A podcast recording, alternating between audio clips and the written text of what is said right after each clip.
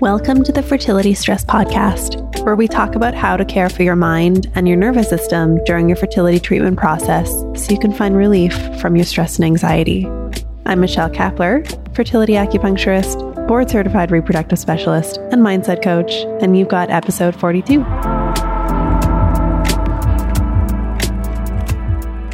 Hello, my dear. Thank you for being here with me. If you are feeling stressed out and tired and anxious about your infertility process, you are in the right place. Today, I want to dive into some of the factors that contribute to stress in the infertility process, and I want to talk about it from the perspective that lives a little bit below the surface.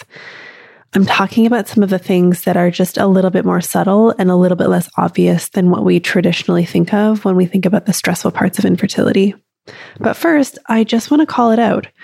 There are a few pretty obvious reasons why infertility is stressful. The first one being, it can take a long time to get the result that you want, especially if you need to use medical intervention to help you build your family. Most people don't start thinking about having a baby and then assume that they will have issues. In fact, people who are socialized as women are usually taught that you can get pregnant very easily and that you will always need to have your guard up around unplanned pregnancies. It didn't even occur to most of us that we might need to expect it to take a few years to make this happen. And that is really stressful. Another reason why infertility is stressful is that when you need to use medical intervention to make your family, there are high financial costs for a lot of people. And those costs are often unexpected. See point one, there are very few people who meet their partner and think, I'm going to need I V F someday. Oh, and by the way, I also might need to spend tens of thousands of dollars to do that. And that's stressful. Another obvious reason is that it takes up a lot of time. If you were using I V F, you're going to many appointments, undergoing procedures, waiting for results, consulting with doctors, picking up meds, learning to use the meds, orchestrating the administration of the meds. And it's all very time consuming. And again, not usually anticipated. And that is stressful. Another obvious reason why infertility is stressful is that fertility treatments are invasive and they have side effects and there's physical discomfort involved. There are tests and procedures and medications and needles, especially if you're getting acupuncture. There are often surgical procedures and it's painful, it hurts, and the f- side effects are real. And the burden of all of this mostly falls on the person with the ovaries and the uterus, and that is stressful. And my last obvious reason why infertility is stressful is that even if you do I V F with the best doctors and the most technologically advanced procedures and all of the testing, even if your lining is perfect and you're on the right medications and you know exactly when you need to transfer your perfect genetically normal embryo and you've eaten the diet and done the yoga and taken the supplements and gone for acupuncture diligently every week, even if you've done all of this, it still might not work. And you might not get a baby. And that's really stressful. And I would imagine that none of these things are news to you. I would imagine that there is nothing on that list that I just read that you were unaware is contributing to your stress and anxiety in your fertility experience. But today I want to talk about some of the things that you might not have considered that might be contributing to your infertility stress and anxiety. And the big overarching theme of that is how our patriarchal conditioning offers us a certain lens through which we see ourselves when it comes to having children. Essentially, those of us who are socialized as women are taught, both explicitly and implicitly, that our inherent worth as human beings comes from our youth, our sexual attractiveness to the male gaze, meaning how hot we are to men, and from our ability to make babies and raise them. And all of this comes into question when we are experiencing infertility. So many of my patients and clients have asked me, why won't my body just do what it was meant to do? Or they will say, I think my partner is going to leave me because he thinks I can't give him children. Or our sex life is non-existent because I just feel like total awful garbage all the time. And I don't like that. Or my meds have made me gain weight and I hate my body. And all of this is ultimately translated to, I should be able to do this, there's something wrong with me, and I'm not good enough. And when we are essentially questioning our worth as a woman and a human being, layered on top of all of the obviously stressful stuff that I listed above, it creates a lot of anxiety and self-doubt, and that is stressful.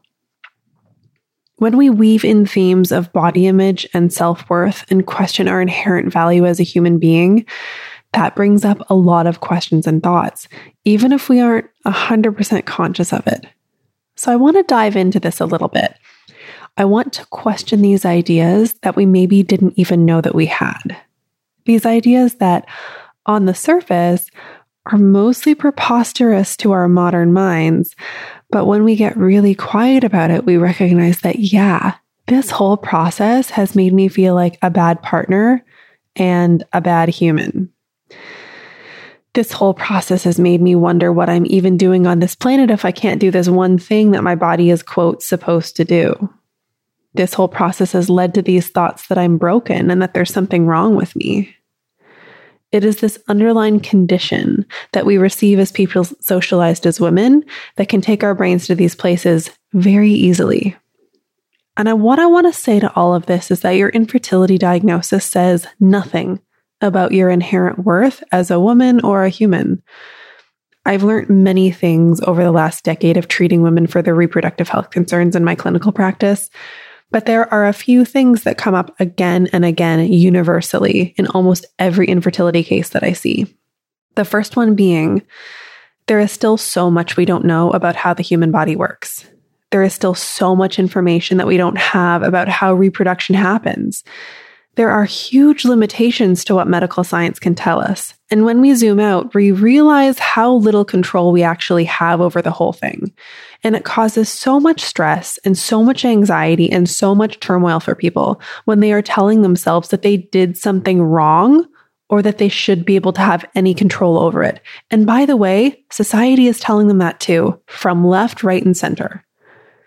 And second to that, a theme that I see come up time and time again in almost every case is that bodies are imperfect.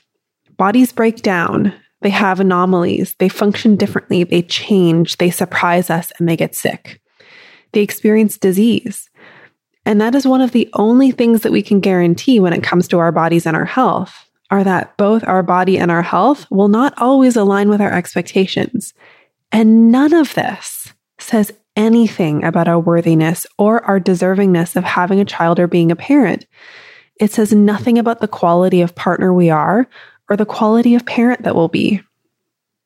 And teasing apart this connection that so many of us have unconsciously made or consciously made between our health outcomes and our human worthiness and even our morality is what I have found over the years to be the key to addressing the underlying causes and of stress and anxiety during infertility.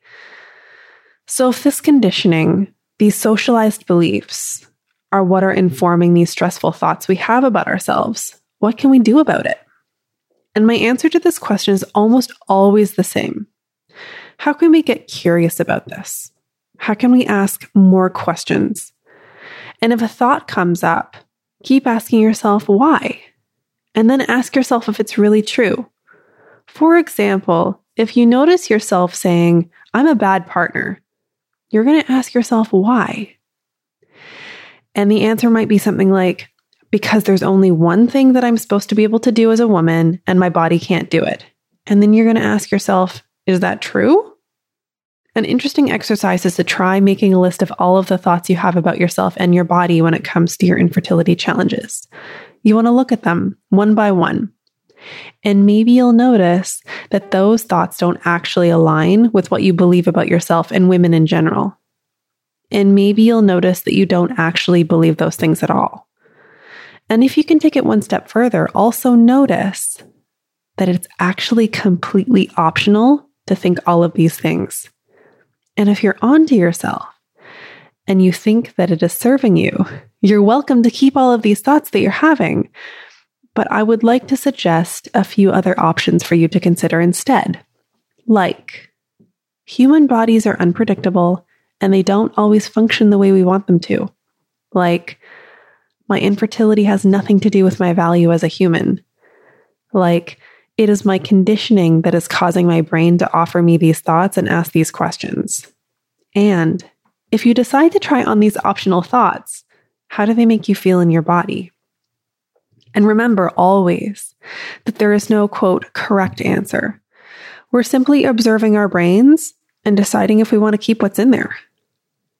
If this idea resonates with you and you want more of this goodness each week, you're going to hit that subscribe or follow button on your favorite podcast player.